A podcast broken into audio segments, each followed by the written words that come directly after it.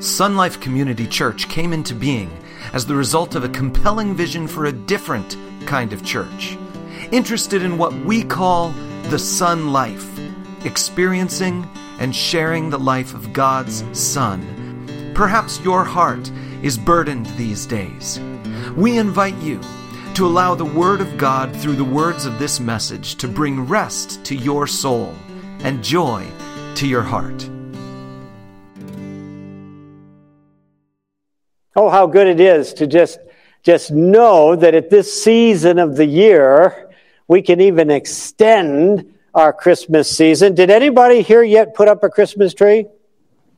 Ah, Linda and I did. Just this week. It's okay. It's okay to celebrate the birth of Jesus Christ just as long as we can. I'd say as soon as you see it in a store, it should be in your house. And you ought to say, and this is what it's really about. This is what it's really about. So here at the church we do, and for the last year, this is the second year, I've uh, chosen a series of messages that take us through two months instead of just uh, one month and four weeks. So uh, let's bow and ask God to really speak to our hearts through this one today. Our Heavenly Father, the word I hold in my hand is a, is a dynamic thing. The Holy Spirit tells us it's living and powerful. It's hard to keep the words inside the covers of this book. And so, Father, when I open it in just a second, I pray that the words will just spill out into the air. That your Holy Spirit will just allow them to land and settle in our hearts and our minds. And we would go home today knowing that we have heard a word from the living God that's going to affect us this day, this week, and through this season of the year, especially. So, this we ask now. For the sake of Jesus' church, we ask you in his name that this might happen. Amen. Now, last week, we did launch a brand new Christmas series uh, with uh, the announcement of this year's Christmas season sermon series. Say that four times fast this Christmas season sermon series that we entitled The Promise of the Ages. Beautiful picture there that Linda's put together. The promise of the ages.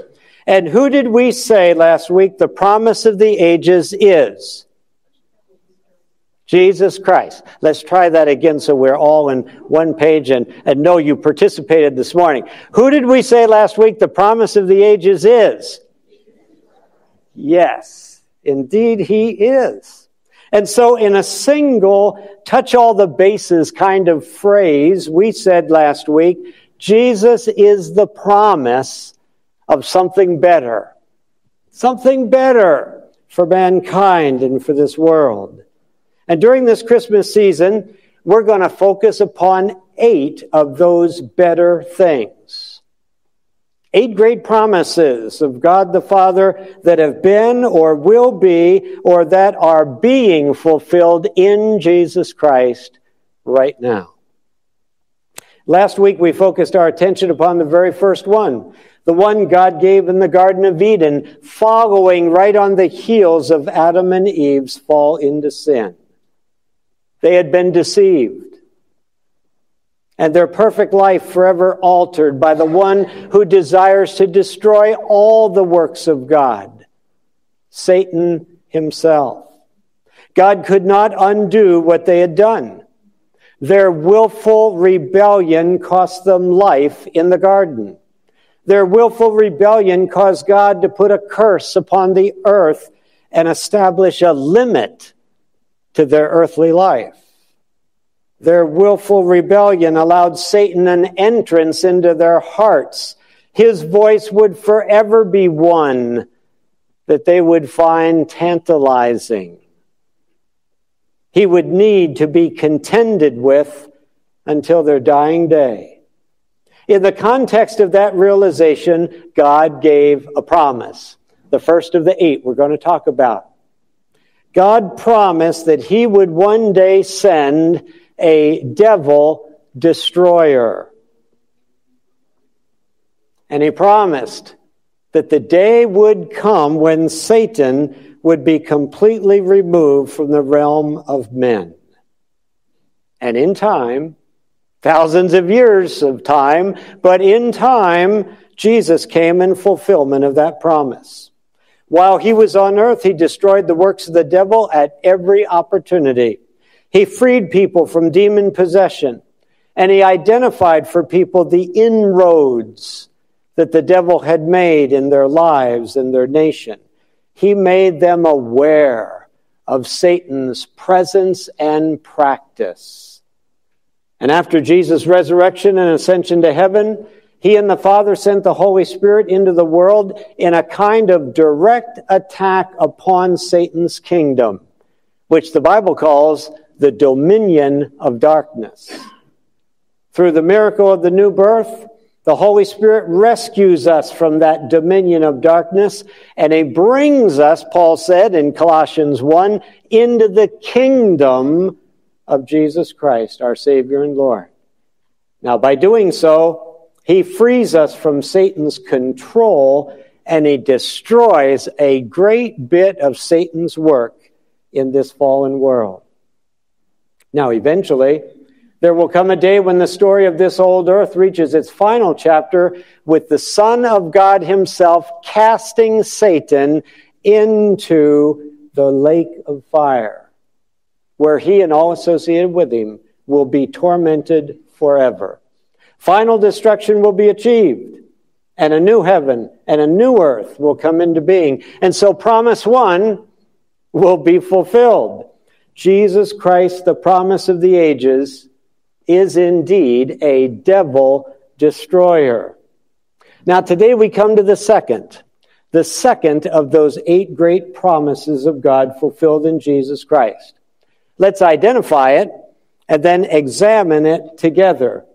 And it's stated right here on the gift tag on this promise box right here, and it says, the promise of the ages, promise to, Genesis 22, 8, God himself will provide the lamb, and he will be a perfect sacrifice. That's a promise.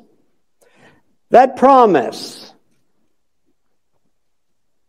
was not spoken out loud to begin with. That promise was whispered into Abraham's heart long centuries after that first promise was uttered in the garden. You see, Abraham said these words God Himself will provide the lamb. God had whispered that truth into Abraham's heart. And when the time came, Abraham uttered those words.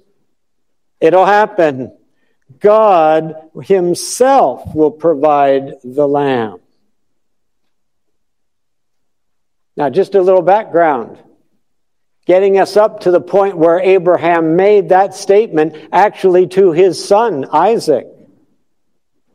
Adam and Eve's sin did not just mess up their own lives.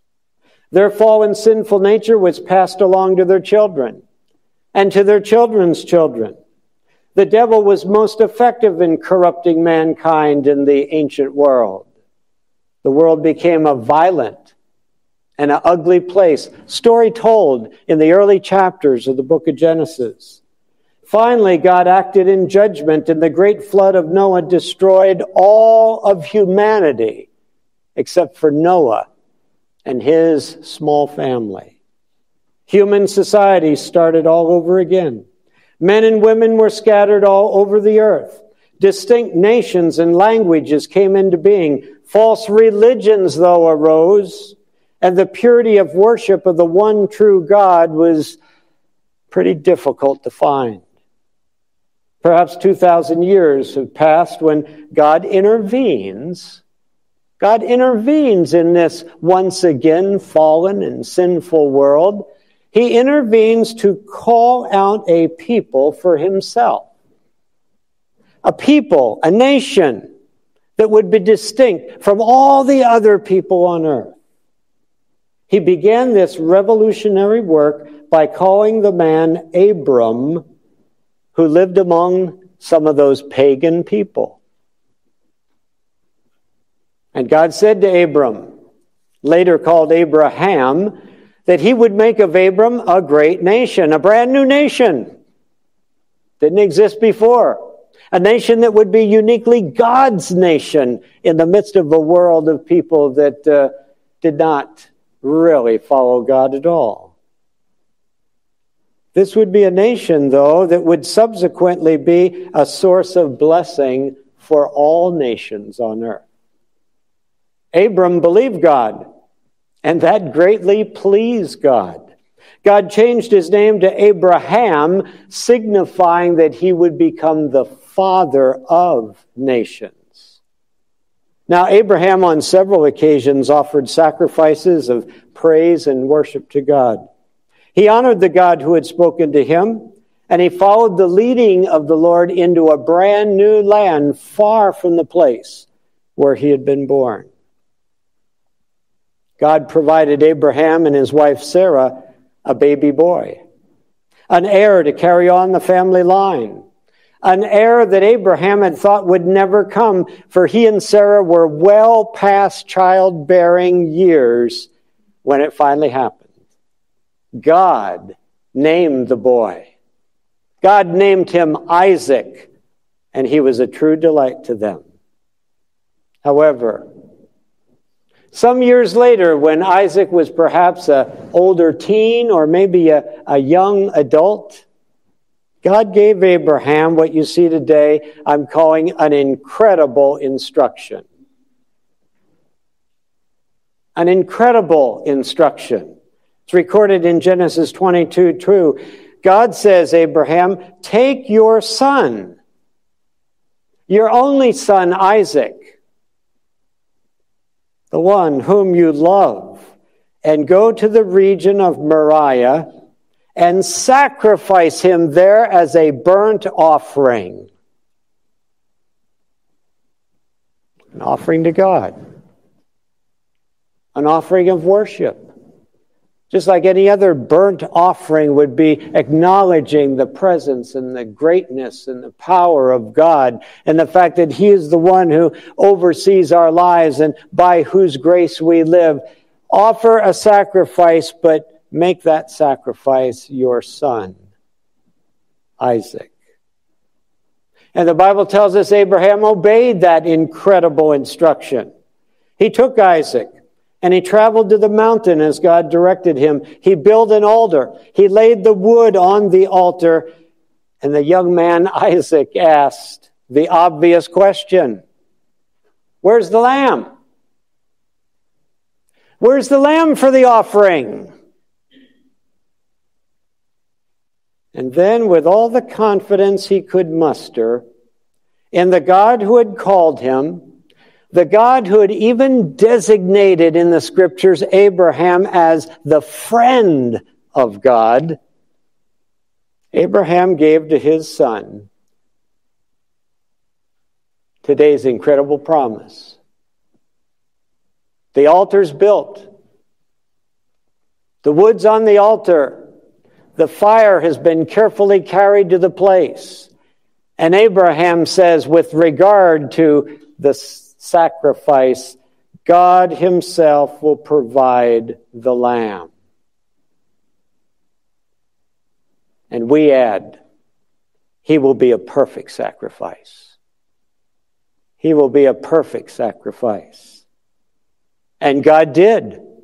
Abraham even went so far as to put his own son on that wood, on that altar, and bound him there, lest his struggle with the flames, he would have jumped off. He bound him to that altar. And he raised the knife.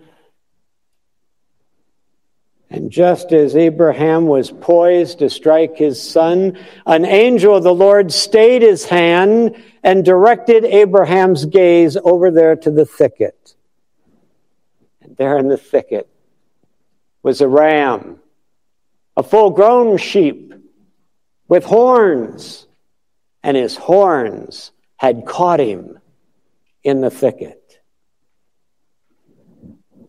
Oh, I tell you what joy. What joy must have filled Abraham's heart as he prepared that ram for the burnt offering. How precious. How precious that innocent animal must have seemed to him. This animal is the Savior of my son. This animal is taking the place of my son on this altar. How precious that animal must have seemed, that innocent animal. How thankful Abraham must have been that God had indeed provided just like Abraham's heart had whispered to him that God would. Abraham became the father of the Hebrew nation. He and his son Isaac and his grandson Jacob became a, a trinity of patriarchs. God would regularly refer to himself in the years to come as the God of Abraham, Isaac, and Jacob.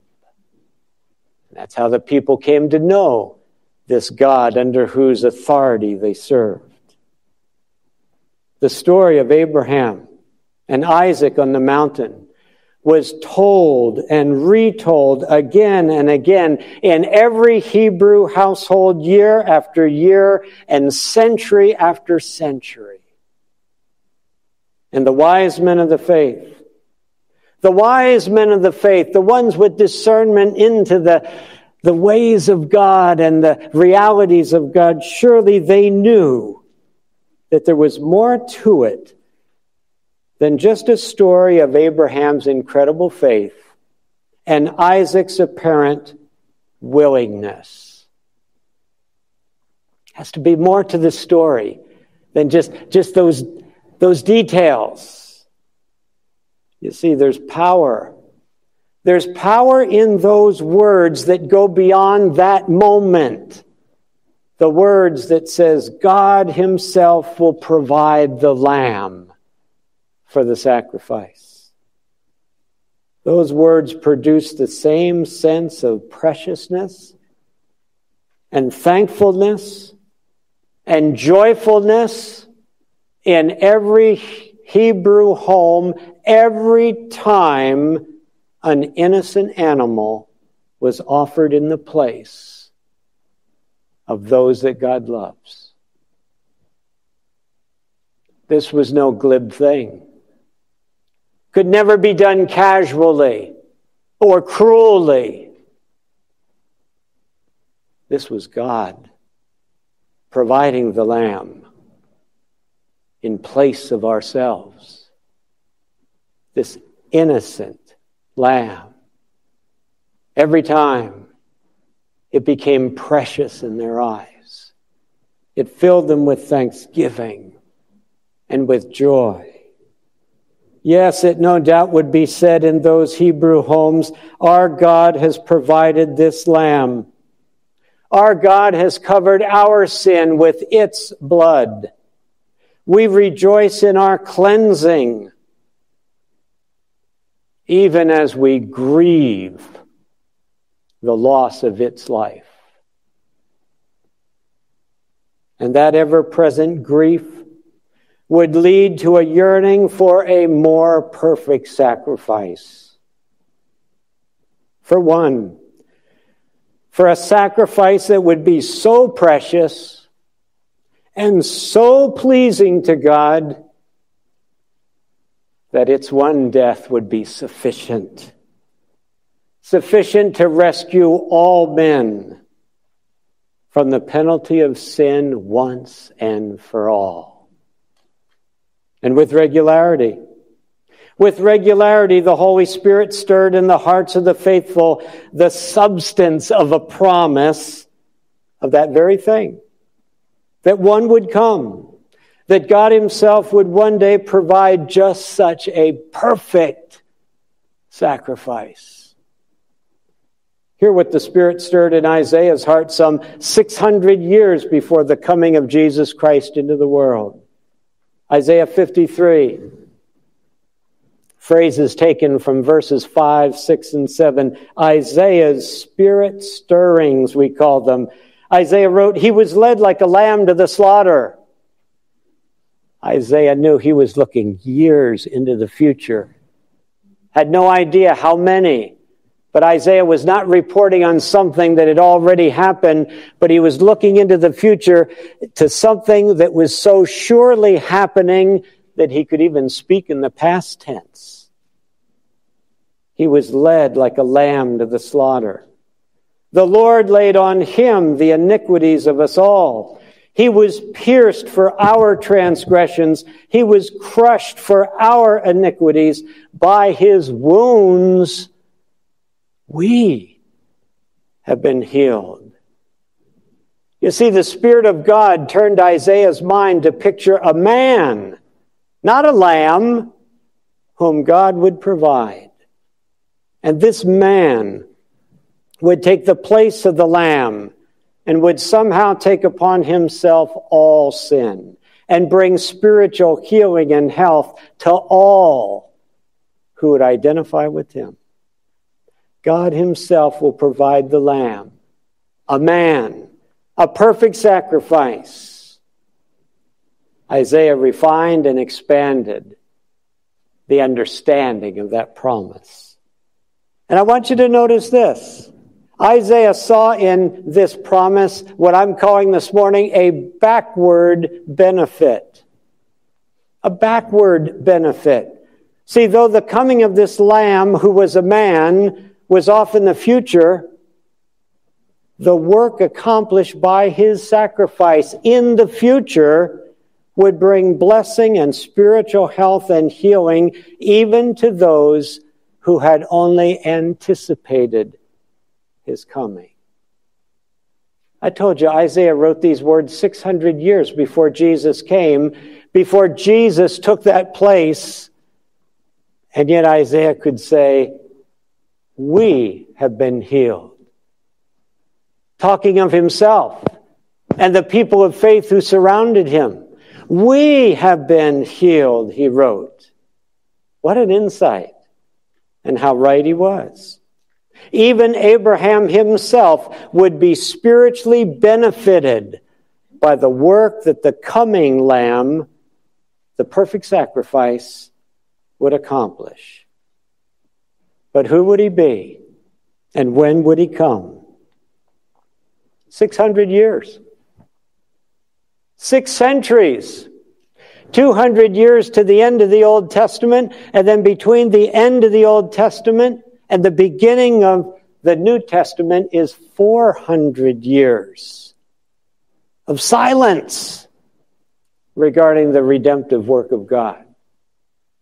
Four centuries. And the people waited, holding on to words like Isaiah gave them. All that time passing down the story of Abraham and Isaac and Jacob, the offering on the mountain, the promise that God would provide, and they continued to offer their, their precious little lambs again and again and again. Knowing that in the sacrifice of this innocent life, their own sins were being covered. When would the better sacrifice come? When would the perfect one come? When would the one come that would bring healing to us all?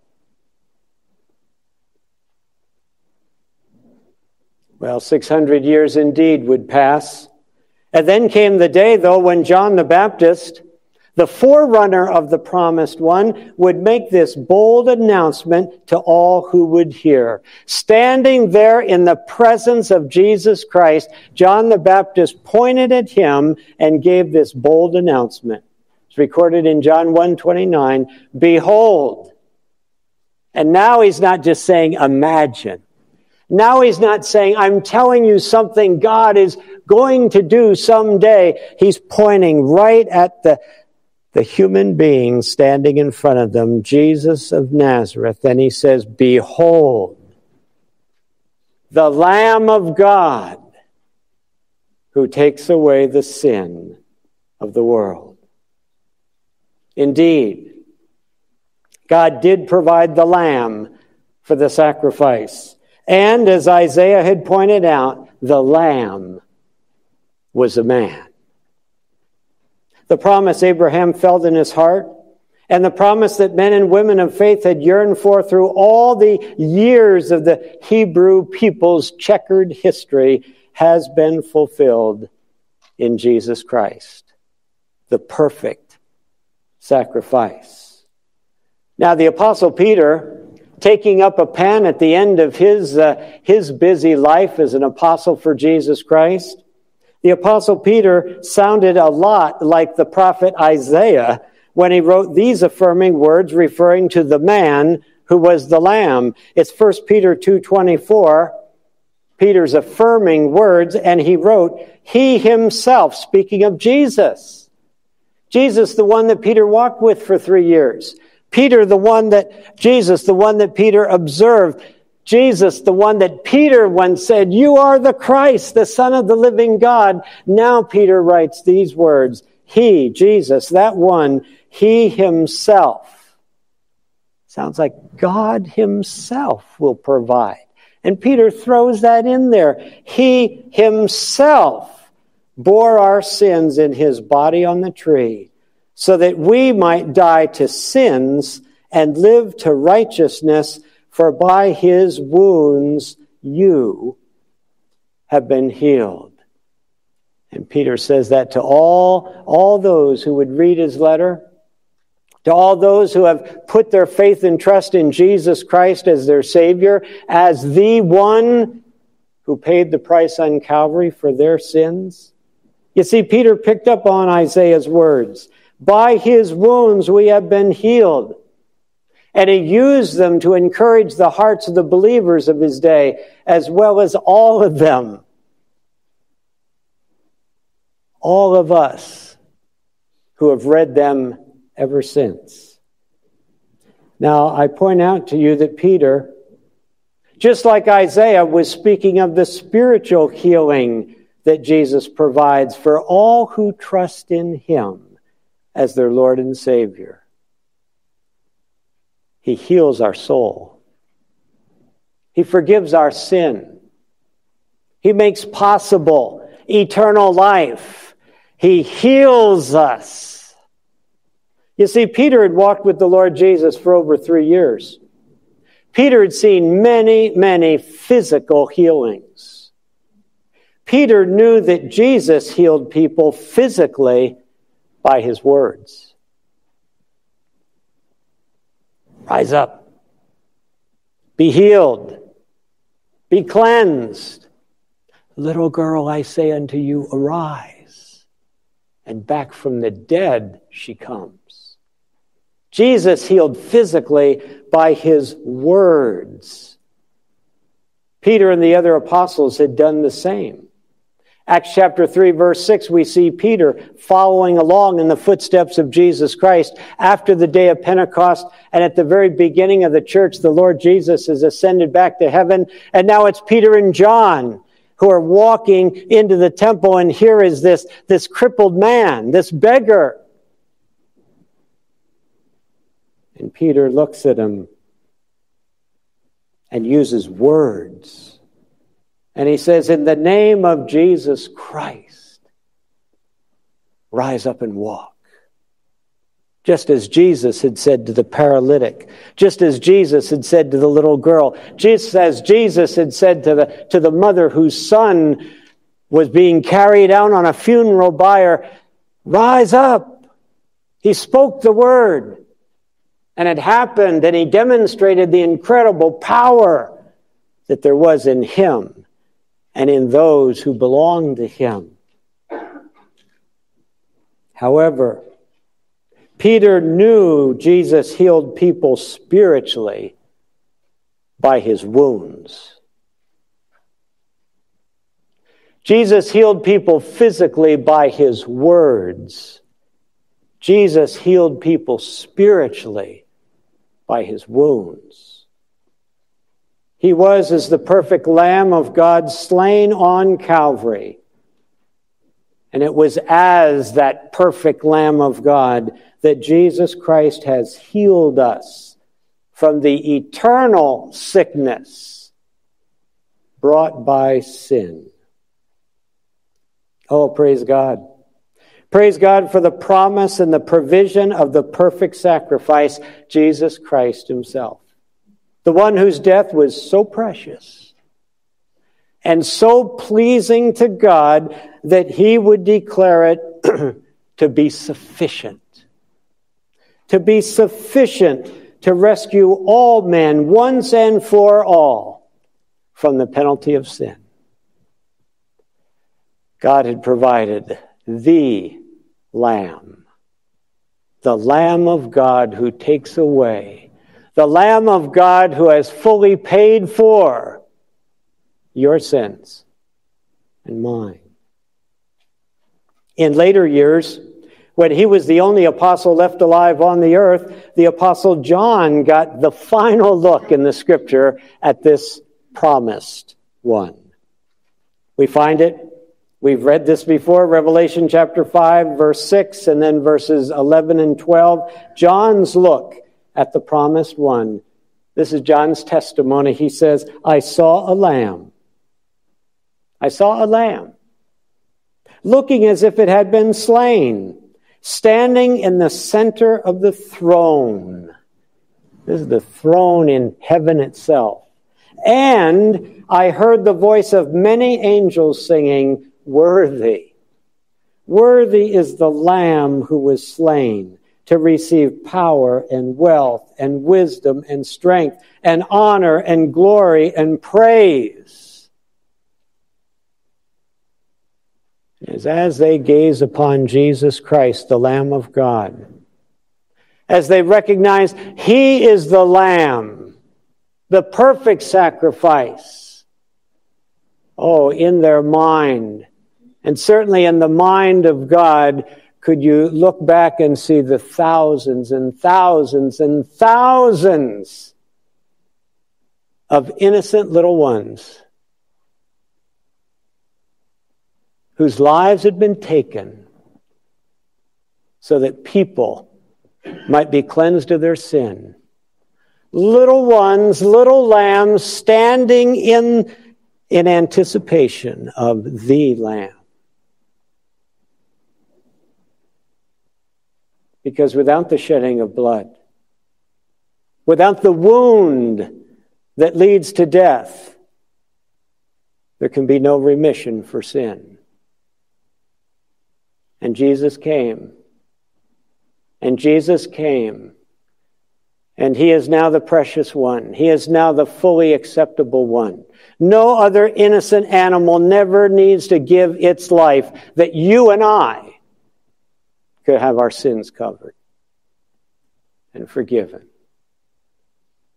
And I thank God for that. Someday, someday you and I will join that setting in heaven, and perhaps we will even join in that very song, adding our voices to that of the angels praising Jesus Christ. The promise of the ages so consider with me now our final thought this morning. Our promise of the ages, which is Jesus Christ, and very specifically is Jesus Christ the perfect sacrifice. Our promise of the ages should, I could say, but let's just say it does. It brings. It brings a sense of joyfulness. Oh, think of Jesus this Christmas season as the perfect sacrifice sent from heaven to accomplish this incredibly wonderful work of God salvation. It brings a sense of joyfulness and preciousness. If Abraham was pushed to the very limit to offer his earthly son upon that altar,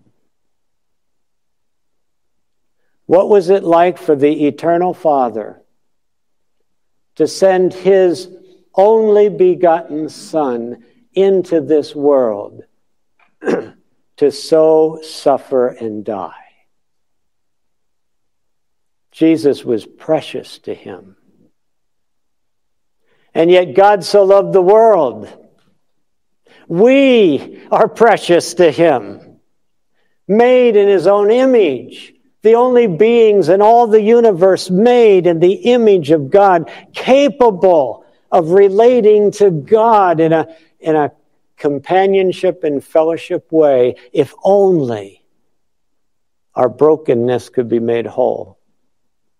If only our sin could be atoned for. If only new life could come into us.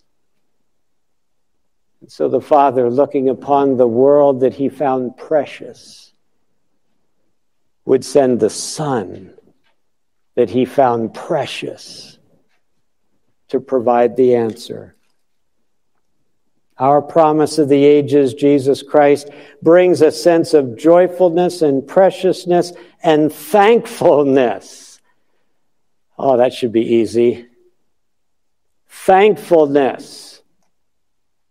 Oh, how thankful was Abraham when he could take his son back off that altar. How thankful we ought to be that we are not laced to the altar of God's eternal judgment where his wrath will fall upon us. How thankful to know we've been taken off that altar and Jesus Christ put in our place. And all the wrath of God's judgment fell on him. And the Father himself, articulated by the Son on the cross, was able to say, and it's finished. No more. No more necessary. All who put their faith in what my offering has accomplished this day will be forgiven of their sins. Will be forgiven of their sins. Oh, I tell you, have you have you received that forgiveness? Do you understand what all is involved there? Can you let yourself be caught up in it? That something awesome was going on. In every of the sacrifices that preceded Christ, something awesome was going on. An innocent life was being given for the guilty, and the guilty was allowed to go free and more than go free was going to be declared forgiven, even righteous. By his wounds, we've been healed, and God sees us as righteous, spiritually alive human beings, now not only created in his image, but also in the, in the very likeness of Jesus himself. Oh, what a promise. What a thing to wrap our hearts and minds around this, this Christmas season. Our promise of the ages brings a sense of joyfulness and preciousness and thankfulness every time we remember that He, Jesus Christ, is the Lamb promised and provided by Abba Himself. Our Heavenly Father, there's an awesomeness to the things we speak of today. And our words fall so short of what would be sufficient. Father, someday we're going to see Jesus Christ. we're going to see him looking like a lamb who was slain. And in that moment, Father, I have no doubt we will relive the whole experience. And we will understand that in the, in the justice and perfection of a holy God, there was an altar built once, and we were placed upon it one by one And on that altar, death would be required, and the judgment of God would fall. And not only physical death, but eternal death, eternal separation from your goodness, yourself, your love, even. For that's the only thing that can separate us from the love of God and that is the eternal condemnation of God. Put away in utter darkness. Oh, Father, to think that's what was at stake. That's what is right now at stake for every human being living apart from your grace and goodness. But Jesus came and by his Holy Spirit, he unbound that which had us bound on that altar. And he freed us. And he laid himself down, and he did not even need to be bound, for he willingly took our place and let all your wrath fall upon him. Not a bit of it left over for us. Oh, Father, if there's anyone in this room that has not received the great, great sacrifice of Jesus Christ on their behalf, may the Word of God, may the power of the Spirit just pierce into the deepest part of them, strike fear into them, for what is at stake is is beyond what they can even comprehend. And say, Oh, Jesus, I receive you as my sacrifice, as my substitute. I receive you. I believe in you. Father, I ask you for Jesus' sake, forgive me of my sins and give to me new life. Father, may it be so.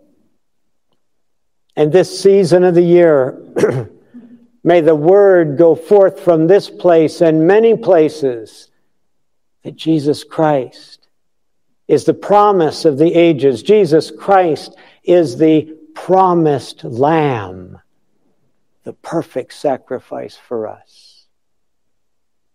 We pray that his name will be glorified, for it's in his name we pray.